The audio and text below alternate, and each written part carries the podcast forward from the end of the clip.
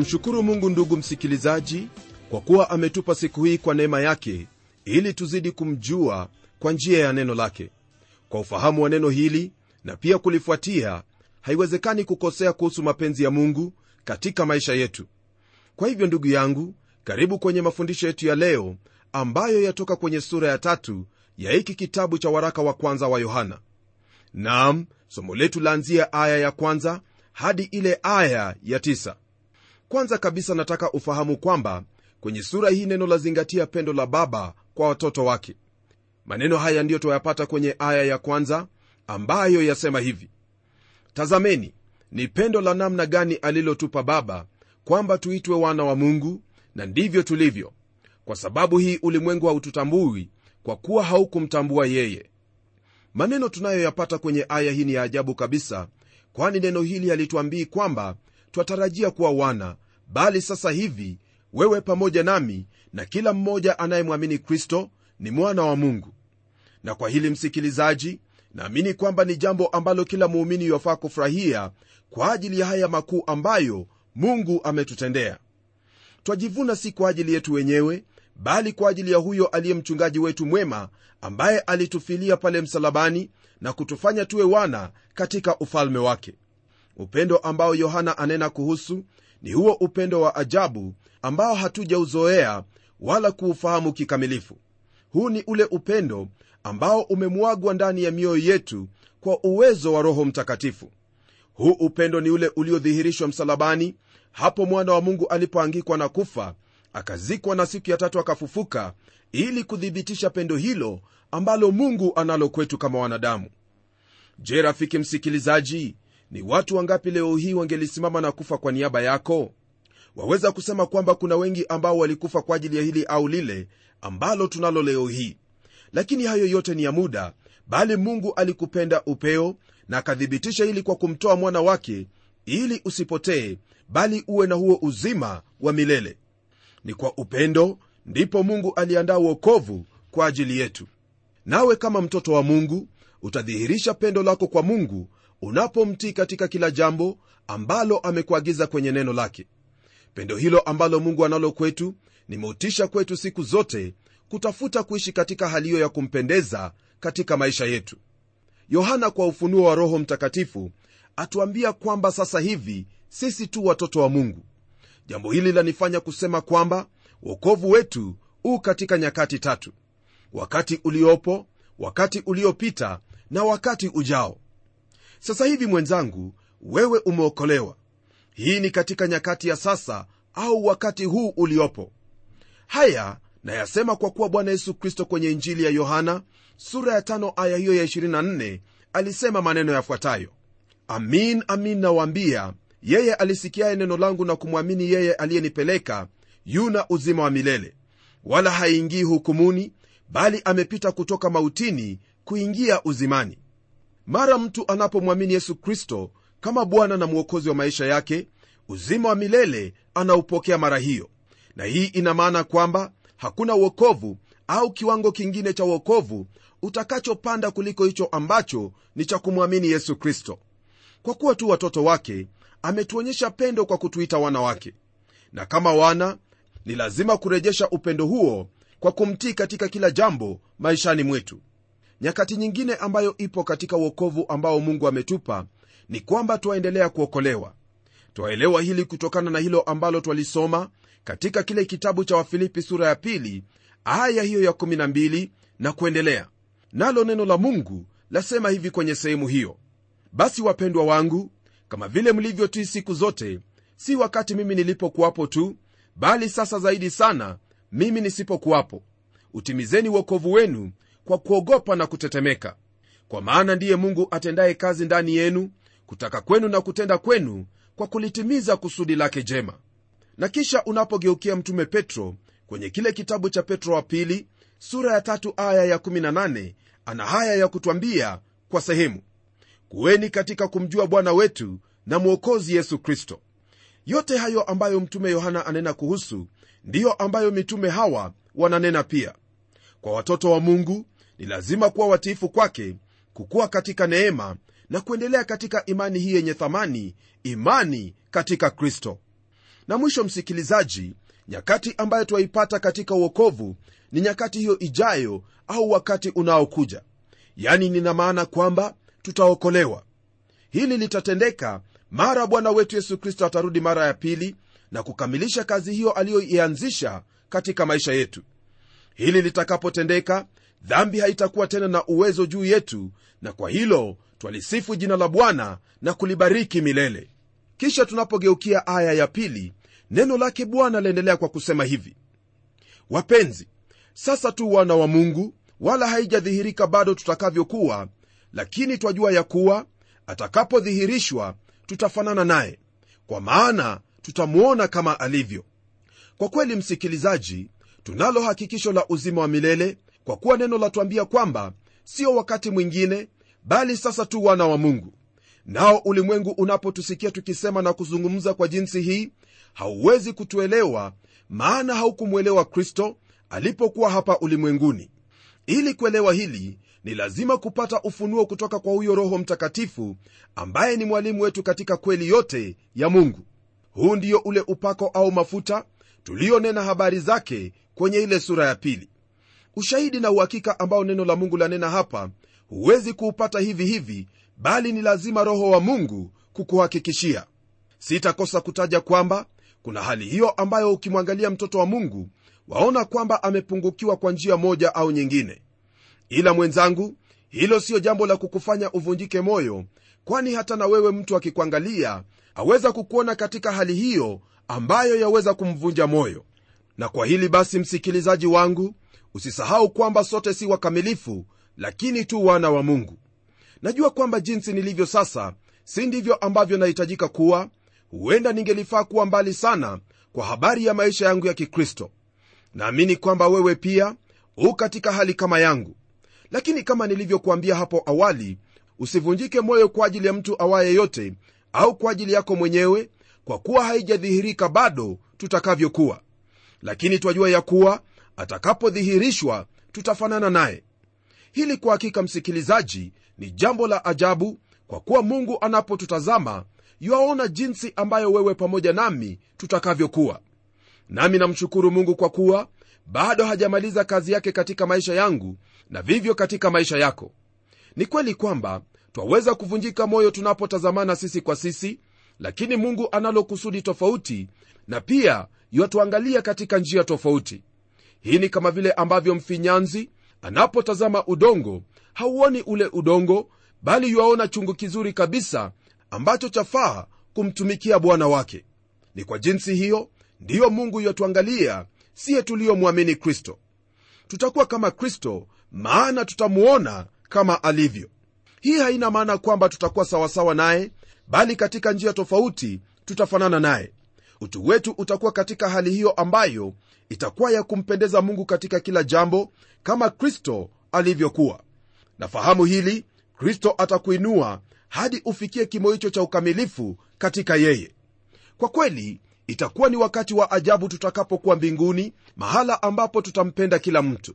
Mabadiliko yatakuwa ni makubwa kabisa nami nina imani kwamba watazamia siku hiyo. Hebu tuendelee kwenye aya ya tatu tuone hilo ambalo neno lake bwana latwambia nalo neno lasema hivi na kila mwenye matumaini haya katika yeye hujitakasa kama yeye alivyo mtakatifu. Ikiwa waamini kwamba kristo atarudi siku moja rafiki yangu na kwamba wakati huo utafanana naye ni lazima jambo hilo litakufanya uishi katika hali ya utawa na usafi hapa duniani. Neno hili msikilizaji latupa motisha ya kuishi kulingana na neno la mungu. Hii ni licha ya hali yetu ya udhaifu kwa kuwa siku moja tutakuwa kama yeye hakuna hilo ambalo lafaa kukutia moyo kama mtoto wa mungu ili kuishi katika utakatifu kuliko hili andiko pamoja na maandiko mengine kwenye biblia. Kuna hali hiyo ya watu wengi kutamani kuja kwa bwana yesu ila kile ambacho nataka kukuelewesha ni hiki. Swala halipo katika kuja kwa bwana yesu kristo bali ni jinsi ambavyo wayaishi maisha yako sasa. Jinsi unavyoishi sasa ni ushuhuda au dhihirisho kwamba aidha watazamia kuja kwa bwana wetu yesu kristo au la. Hata hivyo ninauhakika kwamba siku moja tutafikia malengo yetu katika kristo na kuishi katika yerusalemu mpya mahali ambapo hatutakuwa na majonzi tena. Naam yote hayo yatakuwa ya ajabu lakini katika yote ni kwamba mungu atafanya vitu vyote kuwa vipya. Na hili msikilizaji ndilo ambalo napenda na pia ndilo ambalo nalitazamia. Hii ni kwa kuwa hadi sasa sijafikia sehemu hiyo ambayo najua kwamba nastahili kuwa hasa katika uhusiano wangu na mungu lakini siku hiyo nitafikia maana kristo atanifikisha kama vile ambavyo atakufikisha na wewe. Tunapoendelea kwenye aya ya nne katika kitabu hiki cha waraka wa kwanza wa yohana sura ya tatu neno lake mungu liendelea kwa kutwambia hivi kila atendaye dhambi afanya uasi kwa kuwa dhambi ni uasi. Kwa neno la mungu kusema haya kuhusu utendaji wa dhambi hasa lalenga hali hiyo ya kuendelea kuishi katika hali ya dhambi. Mungu ameziweka sheria zilizopo ili tufahamu kwamba siye ni watenda dhambi. Pamoja na hili ni kwamba tufahamu hilo ambalo yuahitaji tutende kama wanadamu. Lengo la sheria haikuwa kuokoa bali ilitolewa kwa mwanadamu ili afahamu kuwa yeye ni mtenda dhambi. Ninaponena habari za dhambi mwenzangu nina maana ya hayo yote ambayo ni kinyume na neno la mungu au mapenzi yake na mara nyingi utapata kwamba mengi hayo ambayo twataka kutenda ni yale yaliyo kinyume na neno la mungu. Na kwa hili ndilo twalisoma kwenye kitabu cha warumi sura ya 8 aya hiyo ya tano ambayo yasema kwamba kwa maana wale wa ufuatao mwili huyafikiri mambo ya mwili bali wale waifuatao roho huyafikiri mambo ya roho. Je ndugu msikilizaji waishi kwa jinsi gani? Wayafuata hayo ambayo ni ya mwili au ya roho? Iwapo waishi katika kuyafuata hayo ya mwili elewa kwamba hiyo ni mauti. Mauti ni hali hiyo ya kutengwa na mungu na hilo ndilo ambalo mtume yohana anena hapa. Haiwezekani hata kidogo kuishi katika hali ya mwili na ukawa katika ushirika na mungu baba. Nasikitika kwamba kuna wengi ambao husema kwamba wanampenda bwana lakini kweli ni hii hawana ushirika naye kwa kuwa nia ya mwili ni mauti bali nia ya roho ni uzima na amani kwa kuwa ile nia ya mwili ni uadui juu ya mungu kwa maana haitii sheria ya mungu wala haiwezi kuitii.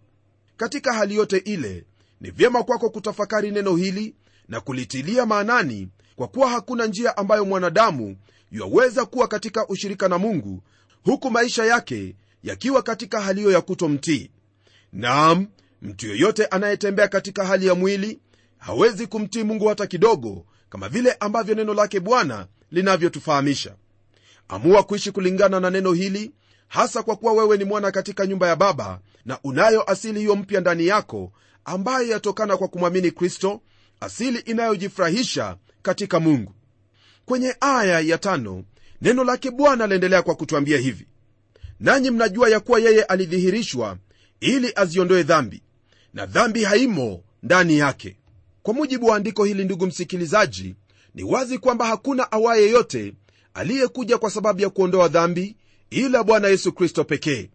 Unaposoma kwenye kile kitabu cha injili ya yohana sura ya kwanza aya hiyo ya 29 yohana mbatizaji alipomwona yesu alisema hivi tazama mwanakondoo wa mungu achukwaye dhambi za ulimwengu. Naam alizichukua dhambi zetu pamoja na hukumu yake. Ni kwa jinsi hii ndiyo mungu aliupenda ulimwengu hata akamtoa mwanaye pekee ili kila amwaminie asipotee bali awe na uzima wa milele. Kristo alikufa kwa ajili ya dhambi zetu na sasa kwenye waraka huu neno la mungu latuonyesha kwamba kristo huondoa hali hiyo ya kuendelea kutenda dhambi au kuishi katika dhambi. Yeye ndiye kipatanisho kwa dhambi zetu wala si kwa dhambi zetu tu bali za ulimwengu wote. Kristo alikufa ili atuokoe kutoka kwenye dhambi pamoja na kutuokoa kutokana na nguvu za dhambi. Alikuwa ni dhabihu ya dhambi zetu wala dhambi haikuwa ndani yake. Alitukomboa kikamilifu katika kila njia na hali. Kwa hivyo basi ndugu msikilizaji ukombozi huo ambao tumeupokea kutoka kwa bwana yesu kristo ndiyo ambao umetufanya tupokee asili mpya ambayo kwa hiyo twawezeshwa kuishi katika utakatifu na upya wa maisha yani kwa njia hiyo ambayo ni ya kumpendeza mungu baba. Tunapotelemka kwenye aya ya sita, neno lake bwana laendelea kwa kutwambia hivi kila akaaye ndani yake hatendi dhambi. Kila atendaye dhambi hakumwona yeye wala hakumtambua. Kwa mujibu wa aya hii ndugu yangu ni kweli kwamba mtu asipokaa ndani yake hawezi kushinda dhambi. Neno hili kukaa ndani yake ni neno ambalo kristo alilitaja mara nyingi sana hasa kwenye kile kitabu cha injili ya yohana. Kwa kusema kwamba huyo anayekaa ndani yake hatendi dhambi haina maana kwamba yu mkamilifu au kwamba hana dhambi kama vile kristo alivyokuwa. Bali ina maana hiyo ya kutoendelea katika hali hiyo ya kutenda dhambi au kuishi katika dhambi. Ni kama vile waweza kutenda jambo ambalo ni la kumhuzunisha mungu lakini unapoungama na kutubu wewe wasamehewa kwa kuwa unaye mwombezi na pia damu ya yesu ya kusafisha na udhalimu wote. Ila ukitenda kosa hilo badala ya kutubu uendelee ndani yake basi aliyo ndiyo mtume asema kwamba hukumwona au kwa usawa hujaokolewa. Kwa kuwa ikiwa ulimwona na kumtambua ni lazima utatenda hayo ambayo ni matakwa yake na siyo vinginevyo. Rafiki yangu hakuna njia nyingine ambayo waweza kutenda hilo ambalo lampendeza mungu ila kwa kukaa ndani yake kwa kutenda neno lake ambalo lipo kwenye biblia. Utakapofanya hivyo basi itakuwa kwamba umemwona na pia wamtambua. Ndiposa ndugu msikilizaji tunapoendelea kwenye aya ya saba neno lake mungu laendelea kwa kutwambia hivi. Watoto wadogo mtu na asiwadanganye. Atendaye haki yuna haki kama yeye alivyo na haki. Hawa ambao yohana anawaita kuwa ni watoto wadogo ni wale ambao ni waumini katika bwana yesu kristo. Mtume haneni na hao walio wa dunia hii au wale ambao hawajamwamini kristo kama bwana na mwokozi wa maisha yao bali anena na hao ambao wamemwamini kristo naye asema kwamba mtu na asiwadanganye kwa kuwa wale ambao ni watoto wa mungu ni dhahiri kutokana na jinsi ambavyo wanaenenda. Na kuenenda kwao ni katika haki kama mungu alivyo na haki. Ni kweli kwamba ndugu yangu unayo sehemu yako katika kristo kama vile neno la mungu latuambia katika kile kitabu cha waefeso kwamba tumeinuliwa katika ulimwengu wa roho na kuketishwa pamoja na yesu. Lakini hata hivyo ni vyema kwako kufahamu kwamba mradi upo hapa duniani ni lazima ushuhuda ulio nao katika maisha yako kuwa sambamba na maisha yako ya kila siku. Je unapoyatazama maisha yako waweza kusema kwamba wanenda katika haki au watenda haki kama mungu baba alivyo mwenye haki? Tazama neno hilo lasema wazi na pia kutufundisha kwamba iwapo haitakuwa jinsi hiyo yani kutenda haki basi ole wetu. Maana twajidanganya wenyewe. Ni ombi langu kwamba haitakuwa kwa jinsi hiyo kwako. Bali kama alivyo haki wewe kama mtoto wake utatenda hayo ambayo ni ya haki daima katika maisha yako huku ukiwezeshwa naye. Kwenye aya ya nane, neno lake bwana laendelea kwa kusema hivi atendaye dhambi ni wa ibilisi kwa kuwa ibilisi hutenda dhambi tangu mwanzo. Kwa kusudi hili mwana wa mungu alidhihirishwa ili azivunje kazi za ibilisi. Jambo ambalo twafaa kufahamu kwanza ndugu msikilizaji ni kwamba ibilisi au shetani ndiye ahusika na dhambi zote ulimwenguni au ndiye chanzo cha dhambi zote. Ndiye aliyewaingiza adamu na hawa katika dhambi na ni kwa sababu hiyo ndiposa kila mwanadamu anayo asili ya dhambi leo hii. Basi ni wazi kwamba yeyote atendaye dhambi ni wa ibilisi. Kwenye kitabu cha injili ya yohana sura ile ya 8 aya ile ya 44 bwana yesu akiwakemea wale wakuu wa dini wa wakati ule aliwaambia kwamba wao ni wa baba yao ibilisi na watatekeleza tamaa za baba yao. Na kama ilivyo msikilizaji daima ni lazima tutafanana na baba yetu. Iwapo baba yako ni ibilisi ni lazima utafanana naye katika matendo yako. Vivyo hivyo ikiwa kwamba mungu ndiye baba yako ni lazima utamfana kwa kile ambacho utatenda katika maisha yako ya kila siku. Neno hilo lasema kwamba ibilisi alitenda dhambi tangu mwanzo hii ikiwa na maana kwamba amedumu katika uasi dhidi ya mungu na kanuni zote ambazo ni za mungu tangu wakati ule hata sasa. Nitakuuliza usome kile kitabu cha isaya sura ya 14 aya ile ya 11 hadi 17 pamoja na kile kitabu cha ezekieli sura ya 28 aya ya 11 hadi 19 ili upate hilo ambalo yule ibilisi alitenda na sababu ya neno la mungu kusema kwamba alitenda dhambi tangu mwanzo. Na kwa kuwa dhambi ni kifungo hakuna mwingine ambaye yuwaweza kumwokoa mwanadamu ila huyo aliyetumwa kwa sababu hiyo yani yesu kristo mwana wa mungu aliye hai. Nam ni yesu tu ndiye yuwaweza kukukomboa kutokana na nguvu za dhambi wala hakuna mwingine ambaye yuwaweza kutenda hili. Bwana yesu alikufa kwa ajili ya dhambi zetu kama vile yohana mbatizaji alikiri kwamba huyo yesu ndiye mwana kondoo wa mungu azichukuaye dhambi za ulimwengu. Hakuzichukua dhambi zetu tu bali aliondoa na hukumu ya mungu iliyokuwa juu yetu. Tangu ulipomwamini kristo dhambi zako ziliondolewa nawe ukawa ni mwokovu. Dhambi hizo msikilizaji hakuna njia ambazo zaweza kurejeshwa tena mbele zako kwa kuwa kristo alizichukua zote pale msalabani. Mtume yohana asema kwamba kristo hakuja tu kuzichukua dhambi zetu bali alidhihirishwa pia ili azivunje kazi zote za ibilisi maishani mwetu hasa hii ina maana kwamba kila mmoja ambaye amemwamini kristo kwa ajili ya hilo ambalo kristo alitenda awezeshwa kuyaishi maisha hayo ya utaua na kicho cha bwana. Na kwa hili ndipo twafikia sehemu hiyo ambayo yaonyesha kwamba kuna asili mbili katika muumini.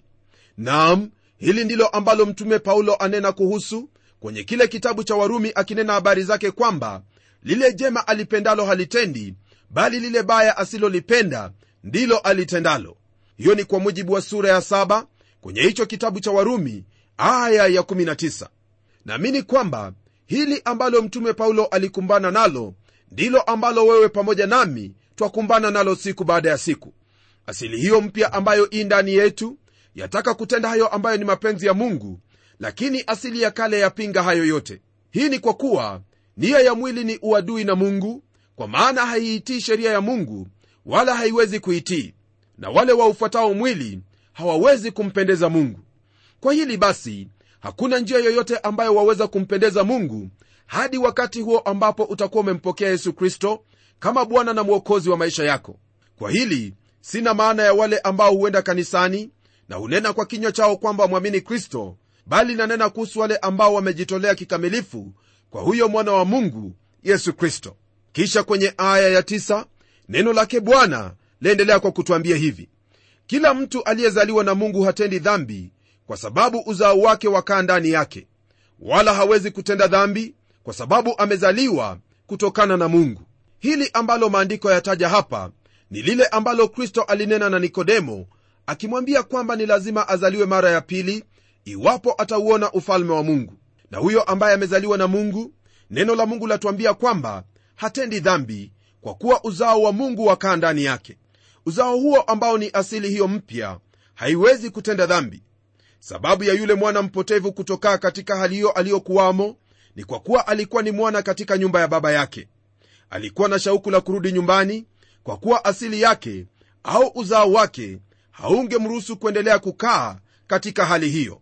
Na kwa kuwa unao uzao huo wa mungu kwa njia ya imani kwa bwana yesu kristo hali yako haiwezi kukuruhusu hata kidogo kuendelea katika hilo ambalo ni kinyume na asili yako ambayo hasa ni kutenda haki kama alivyo yeye.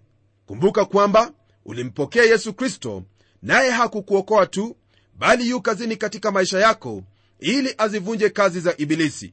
Mtegemee siku zote hasa kwa kulisoma neno hili na kulitenda nawe utamwona bwana akifanya maajabu katika maisha yako.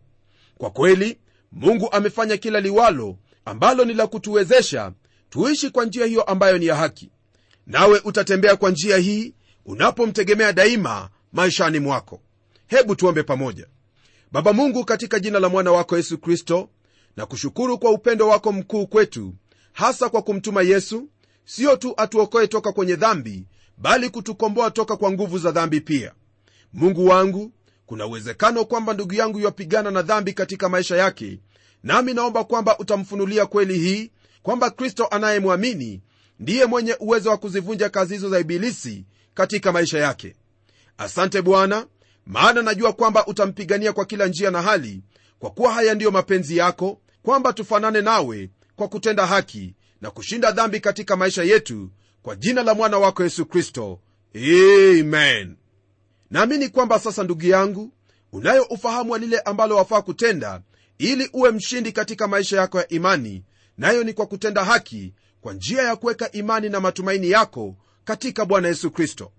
Mtegemee yeye nawe utamwona akizivunja kazi za ibilisi maishani mwako. Na hadi kipindi kijacho ni mimi mchungaji wako jofre wanjala munialo na neno litaendelea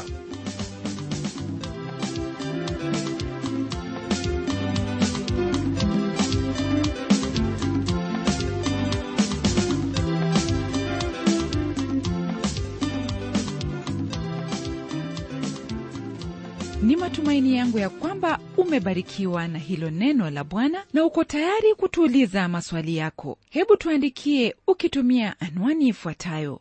Kwa mtayarishi kipindi cha neno transworld radio. Sanduku la posta ni 21514 nairobi kenya.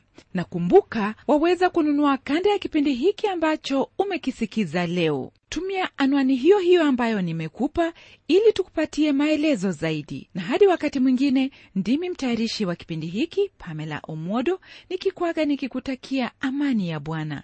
Neno litaendelea